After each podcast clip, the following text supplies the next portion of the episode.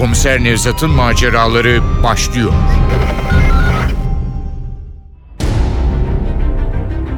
Eser Savcıyı Öldürmek. Yazan Ahmet Ümit. Radyoya uyarlayan Safiye Kılıç. Seslendirenler Başkomiser Nevzat Nuri Gökaşan Komiser Muavini Ali Umut Tabak Başkomiser Cevat Ender Yiğit Komiser Sadi Murat Aydın Şişko Raif Hakan Akın Postane görevlisi Ahmet Özaslan. Remzi Levent Yıldız. Genç kız Neslihan Arslan. Eczacı Kerim Lokman Faruk Akgören. Ses teknisyeni Saniye Tekinbaş. Efektör Ufuk Tangel. Yönetmen Aziz Acar.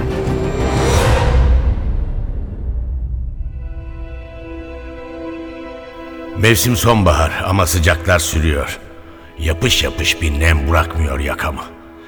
Soluk almakta zorluk çekiyorum. İstanbul'dan uzaklaşmayı düşünüyorum. Altınoluk'ta her yaz gittiğim motelin terası geliyor gözlerimin önüne.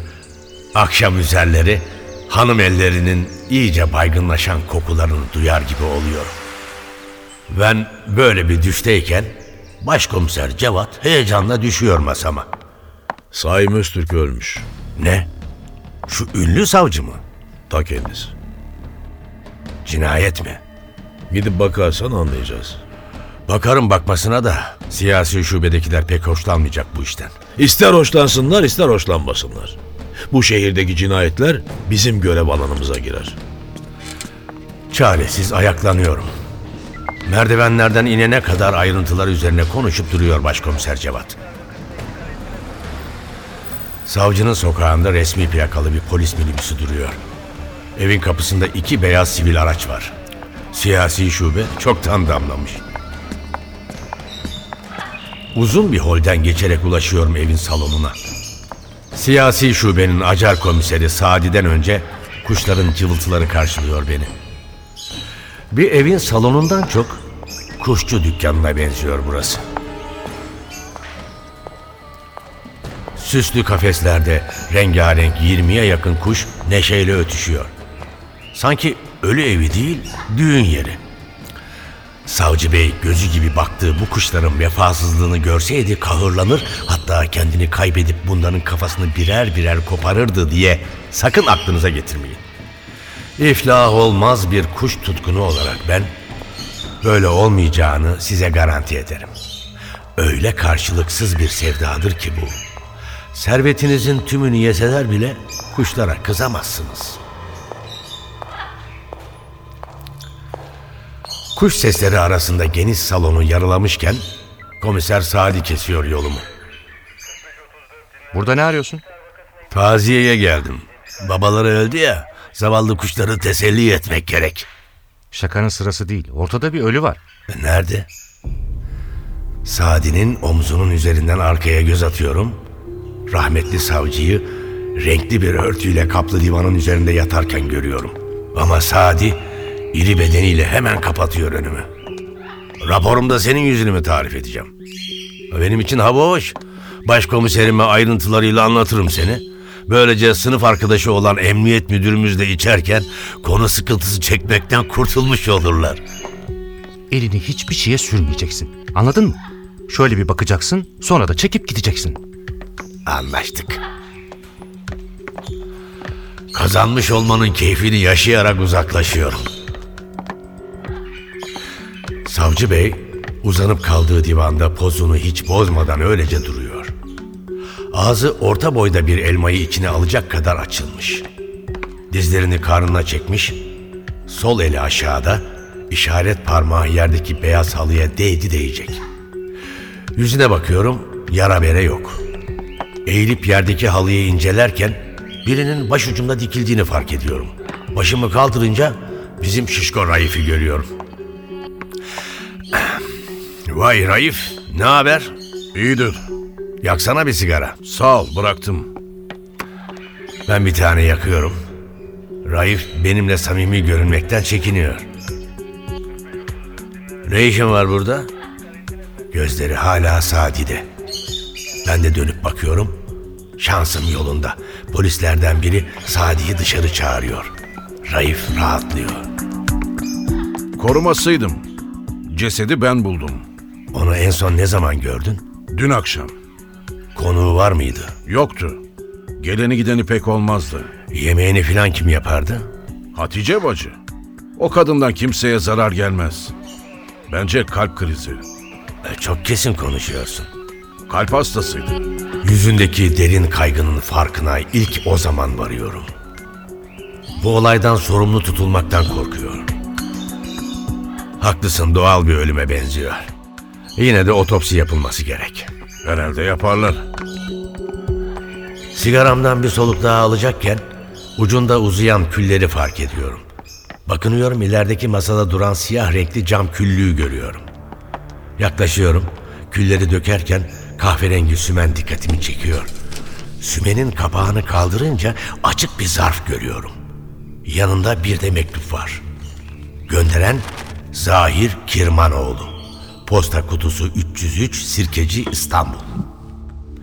Ortalarda savcının adı, adresi yazılı. Sonra da mektuba bir göz atıyorum. Sayın Saim Öztürk diye başlıyor. Afrika papağanına meraklı bir bey olduğunuzu basından öğrendim. Ben de bir çift Afrika papağanı var. Yakında bir çift yavrusu olacak. Yavrularının parası bol, görgüsüzlerin elinde soysuzlaşmasına gönlüm razı olmuyor. Aralarında sizin de bulunduğunuz 50 kuş meraklısına mektup yazarak yavrulara isim bulmalarını istedim. En iyi ismi bulan kişiye yavruları ücretsiz vereceğim.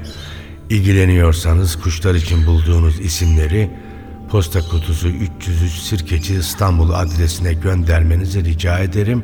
Zahir Kirmanoğlu. Not 1. Sizi külfete sokmamak için yollayacağınız mektubun posta pulunu da zarfın içine koyuyorum. Not 2. Kuşları kazanamasanız bile kimin kazandığını ve önerilen isimleri size bildireceğim. Al işte. Benim gibi bir kuş meraklısı daha. Savcı Bey isimleri yazıp gönderdi mi acaba? Hmm, bir de kazanıyor mu? Şu adresi yazıp durumu anlatsam. Neden olmasın? Kuşsever biri olarak bu benim görevim. Hem iki isim de ben yazarım. Ne zamandır bir çift Afrika papağanım olsun istiyordum. Not defterime adresi yazarken Sadi'nin sesi duyuluyor. Ne yapıyorsun orada? Em, rapor için not alıyorum. Sadi kuşkuyla izliyor hareketlerimi. Aldırmadan mutfağa giriyorum. Banyoya göz atıyorum. Her şey normal görünüyor. Yeniden salona dönüyorum. Cesedin başında dikilen Sadi'ye yaklaşıp benim işim tamam ama cesedin otopsiye ihtiyacı var. Fikrini kendine sakla. Sen bilirsin. Akşam üzeri geliyorum merkeze. Başkomiser Cevat ortalıkta yok. Oturup temkinli bir rapor yazıyorum. Durumu kısaca özetledikten sonra mutlaka otopsi yapılması gerektiğini belirtiyorum. Sonra Afrika papağanının sahibi olan Zahir Kirmanoğlu'na bir mektup döşeliyorum. Olanları anlatıp yarışmaya katılmak istediğimi söyleyerek iki kuş ismi de ben öneriyorum. Bir saat sonra geliyor başkomiser Cevat. Raporu uzatıyorum. Okuyor. Hoşuna gidiyor. Hayatından memnun görünüyor. İzin istemenin tam sırası. Başkomiserim. ee, biliyorsunuz ben bu yıl hiç izin yapmadım. Ee, Ee, E'si e, e, izin istiyorum. ya savcı? Adam eceliyle gitmiş. Cinayet olsa bile siyasi şube bize bırakmaz. Hem burada benden başka dedektif yok mu? Kaç gün gideceksin? Hepi topu 10 gün. Peki, yarından itibaren izinlesin. Tamam. Belki fikrini değiştirir diye hemen ayrılıyorum yanından.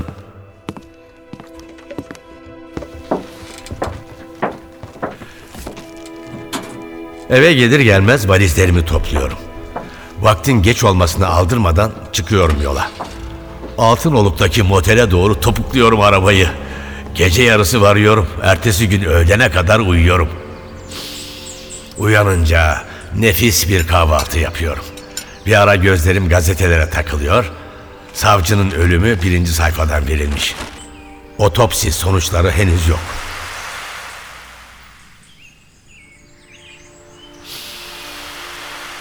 O gün denizin tadını çıkarıyorum.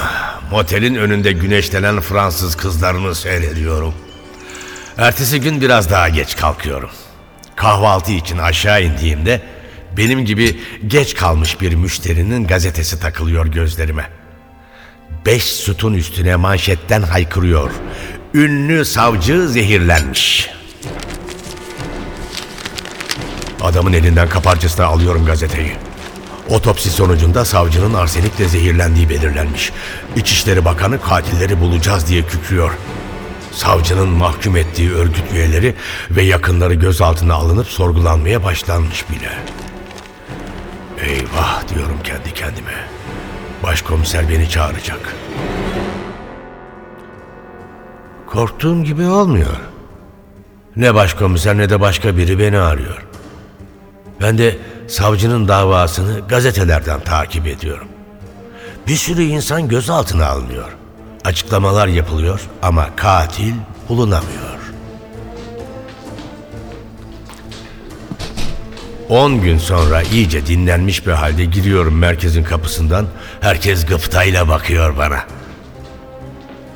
Başkomiser Cevat intikam almak istercesine Etiler'de işlenen bir cinayeti çözmekle görevlendiriyor beni. Adamın teki karısının aşığını vurmuş. Olaya kaza süsü vermeye çalışıyor. Delilleri topluyoruz, tanıklarla konuşuyoruz. Ne yapsak boşuna biliyorum. Herif pahalı avukatlarla yırtacak işten. Yine de bırakmıyoruz peşini. İstanbul'a geldikten iki hafta sonra bir akşam eve dönerken boş posta kutusunu görünce aklıma Afrika papağanları geliyor. Mektubuma karşılık almadığımı fark ediyorum. Oysa adamın mektubunda yarışmaya katılan kazanmasa bile kuşları alacak kişinin kimliğinin ve kuşlara bulduğu isimlerin açıklanacağı yazıyordu. Yoksa biri savcıyla dalga mı geçti diye düşünüyorum. Ve olayı unutuyorum. Bu arada bizim Etiler cinayetin ön sorguları bitiyor. Davayı savcılığa gönderiyoruz. Ama savcı cinayetinde hala bir ilerleme yok. Habire örgüt üyeleri tutuklanıyor, sorgulanıyor. Savcı bey de o kadar çok insanı cezalandırtmış ki içlerinden katili bulup çıkarmak hiç de kolay bir iş değil. Boş günlerimden birinde evde oturmuş sakin sakin gazetemi okurken arka sayfada Afrika papağanlarının çiftleşmesini anlatan yazı dikkatimi çekiyor ve tabii hemen bizim mektup aklıma geliyor. Bu adama ulaşmanın bir yolu olmalı diye düşünüyorum. Ne yaptı? Kime verdi kuşları acaba? Onu bulabileceğim tek adres Sirkeci Postanesi. Ertesi gün uğruyorum postaneye. Posta kutularına bakan görevliye kimliğimi gösterip 303 nolu kutuyu kiralayan Zahir Kirmanoğlu'nun adresini soruyorum. Görevli bir önündeki deftere bir bana bakıyor. Çekinir gibi de bir hali var. Merak etme kimseye söylemem diyorum. Olanca sevimliliğimi takınarak. Devlet memurları birbirine yardımcı olmalı. Diyorum. Sonunda defteri önüme uzatıyor. Adamın adının karşısında Fatih'te bir evin adresi yer alıyor. Hemen yola düşüyorum. Ama Fatih'te ne öyle bir mahalle ne de o adı taşıyan bir sokak var. Postaneye dönüyorum. Görevli beni yeniden karşısında görünce tedirgin oluyor. Adres sahteymiş. Ben sahte olduğunu nereden bileyim? Yo yo yo beni yanlış anladınız. Sizi suçlamıyorum. Yalnızca o adamı görüp görmediğinizi soracaktım. E, Mutlaka görmüşümdür ama o kadar çok insanla karşılaşıyoruz ki onu hatırlamam mümkün değil. Ee, şu kutuya bir göz atabilir miyiz? Yapamam. Müdürden izin almanız gerek. Ee, müdürü rahatsız etmeyelim. Yalnızca bakacağım. Hiçbir şey almayacağım ki. Ee, çok önemli bir cinayet davası. Emniyete işin düşerse ben de sana yardım ederim. Peki gelin benimle. Posta kutularının bulunduğu bölüme geçiyoruz. Gelen mektuplar kutulara buradan konuyor. 303 nolu kutuyu bulmak zor olmuyor. Görevli arka kapağı açıyor. Kutuda bir iki mektup var. Alıp bir göz atıyor. Oo, bunlar postaya verileli neredeyse bir ay olmuş. Aceleyle alıyorum elinden mektupları. Kargacık, burgacık el yazımı hemen tanıyorum. Öbür zarfın üzerinde ise güzel bir el yazısıyla savcının adı ve adresi yer alıyor. Vay canına demek bizden başka kimse mektup göndermemiş. Sahte bir adres, alınmamış mektuplar. Bana kalırsa bütün bunların savcının ölümüyle bir ilgisi olmalı. Bu mektupları alabilir miyim? Olmaz. E, Savcılık izni gerekli. Haklı. Çaresiz ayrılıyorum yanından. Doğru merkeze gidip olup biteni başkomiser Cevat'a anlatıyorum. Benim mektup yazmama bozulur gibi oluyor ama sonra bu işin savcının zehirlenmesi olayıyla ilgili olduğunu, siyasi şubeyi atlatıp davayı bizim çözebileceğimizi öğrenince yumuşuyor. O mektupta ne bulmayı umuyorsun? Bilmiyorum. Belki bir şifre ya da gizli bir mesaj. Peki, izin alacağım. Umarım kepaze olmayız. İzin çıkar çıkmaz savcının mektubunu alıp merkeze geliyorum. Başkomiser Cevat'la birlikte okuyoruz. Sayın Zahir Kirmanoğlu. Öncelikle çabanızı takdir ettiğimi belirtmeme izin verin.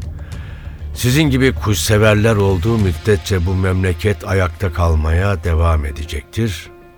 Naçizane isim önerilerim Aykuş'la Gökkuş'tur. Kazandığımı müjdeleyen haberinizi heyecanla bekliyorum. Saygılarımla emekli savcı Saim Öztürk. Hani şifre? Bilmiyorum, bilemiyorum. Birinci şubedekiler duysalar nasıl gülerlerdi halimize. Hemen mektubu yeni bir zarfa koy ve aldığın posta kutusuna at. Belki alıcısı çıkar gelir. Daha fazla rezil olmayalım. Yenilmiş bir halde masama dönüyorum. Çekmeceden bir zarf çıkarıyorum. Mektubu içine koyuyorum. Çekmecelerin birinde posta pulu olacaktı. En alttakini de buluyorum. Pul yalamayı da hiç sevmem. Islak bir sünger arıyorum. Hiç kimse de yok. Herkes dalga geçiyor. Pul olayı tarihe karıştı artık posta makineleri var diye. Birden jeton düşüyor. Savcıya gelen mektuptaki notu hatırlıyorum. Sizi herhangi bir külfete sokmamak için pulu da yolluyorum. Hızla odama dönüyorum. Savcının mektubuna bakıyorum. Pulun üzerinde bir kuş resmi var. Altında da Manyas Kuş Cenneti yazıyor. Mektubu kaptığım gibi adli tıptaki Remzi'nin yanında alıyorum soluğu. Şu pulu incele. Ama çıkıyordum. Çok önemli. İki saat sonra pulun arkasına arsenik sürüldüğü kanıtlanıyor.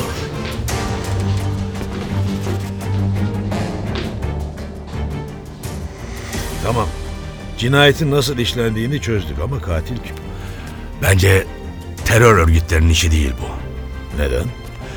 Öyle olsaydı çoktan ilan etmişlerdi. İyi de soruma hala cevap vermedin. Katil kim? Savcının canını yaktığı biri. Bulmak için dava dosyalarına bakacağız. Siyasi şube bunu günlerdir yapıyor. Onlar çöplükte iğne bulmaya çalışıyorlar. Oysa biz arsenikten anlayan, kuşlardan hoşlanan birini arayacağız. Tam bir hafta sürüyor savcının açtığı davalara bakmak. Bir hafta günde beş saat uykuyla yetinmek zorunda kalıyorum. Ama adamımızı bulamıyorum.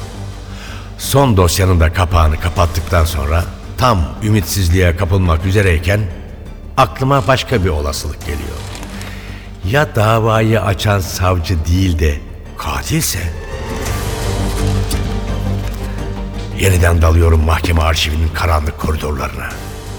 Ve sonunda aradığım dosyayı buluyorum.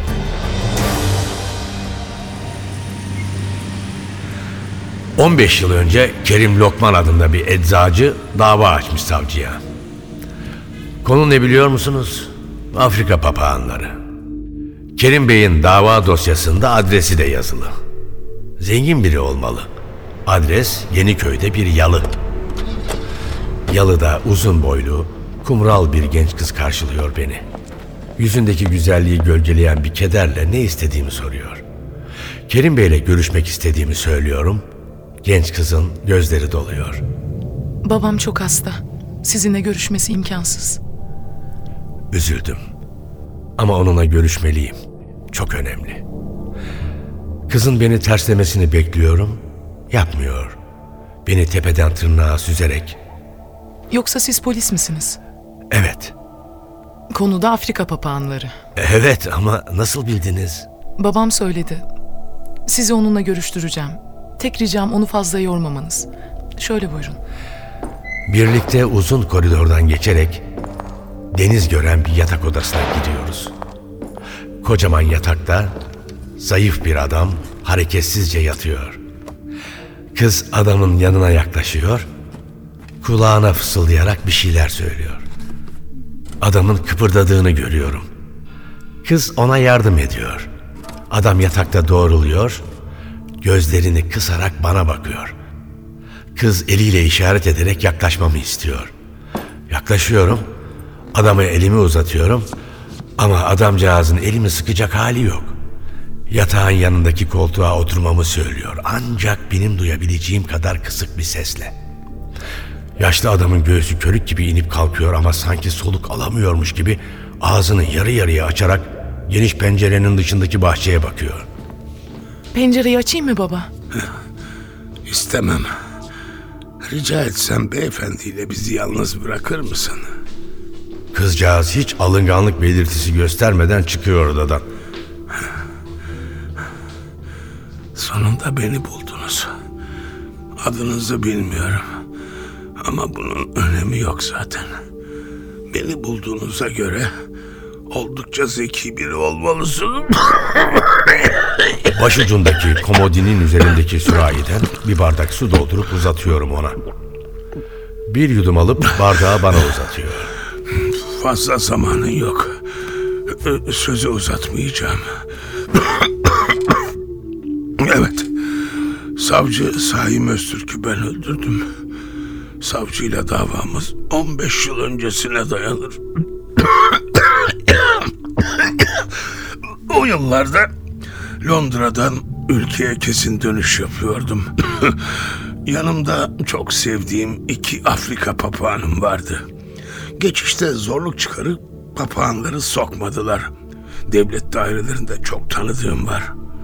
Nasıl olsa birilerini araya sokar, alırım diyerek kuşları gümrükte bırakmaya razı oldum. Bir hafta sonra da gerekli kişileri bulup kuşlarımı almaya gittim. Ama yoklardı. Sonradan öğrendiğimize göre tamamıyla keyfi bir tutumla komiserin biri kuşları savcı beye hediye etmiş. Bunun üzerine savcıyı aradım. Durumu anlattım. Kuşların yumurtadan çıktıkları andan beri benimle birlikte olduklarını, onları çocuklarım gibi sevdiğimi belirttim. Gerekirse kendisine başka bir çift papağan bulabileceğimi bile söyledim. Ama telefonu yüzüme kapattı. Ben de ona dava açtım. Ama kaybettim. Bu kadar büyük bir haksızlıkla ilk kez karşılaşıyordum. Daha sonra savcının kuşlarıma bakmadığını, bir yıl içinde ikisinin de öldüğünü öğrendim. Savcıyı öldürmeyi o günlerde düşündüm. Fakat korktum. Ailem, itibarım vardı. Ama nefretim bitmedi. Sık sık olaylarda adı geçtiği için hiç aklımdan çıkmadı.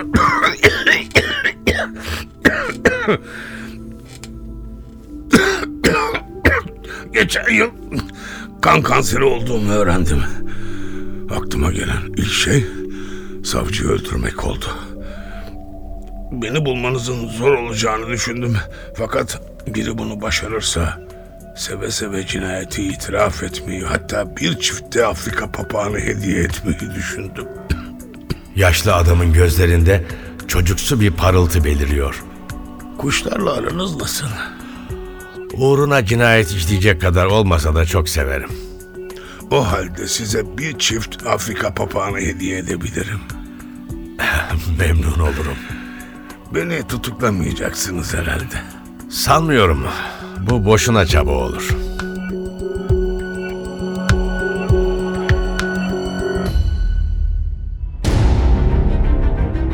Eser Savcıyı Öldürmek Yazan Ahmet Ümit. Radyoya uyarlayan Safiye Kılıç. Seslendirenler Başkomiser Nevzat Nuri Gökaşan. Komiser Muavini Ali Umut Tabak. Başkomiser Cevat Ender Yiğit. Komiser Sadi Murat Aydın. Şişko Raif Hakan Akın. Postane görevlisi Ahmet Özaslan. Remzi Levent Yıldız Genç kız Neslihan Arslan Eczacı Kerim Lokman Faruk Akgören. Ses teknisini Saniye Tekinbaş. Efektör Ufuk Tangel. Yönetmen Aziz Acar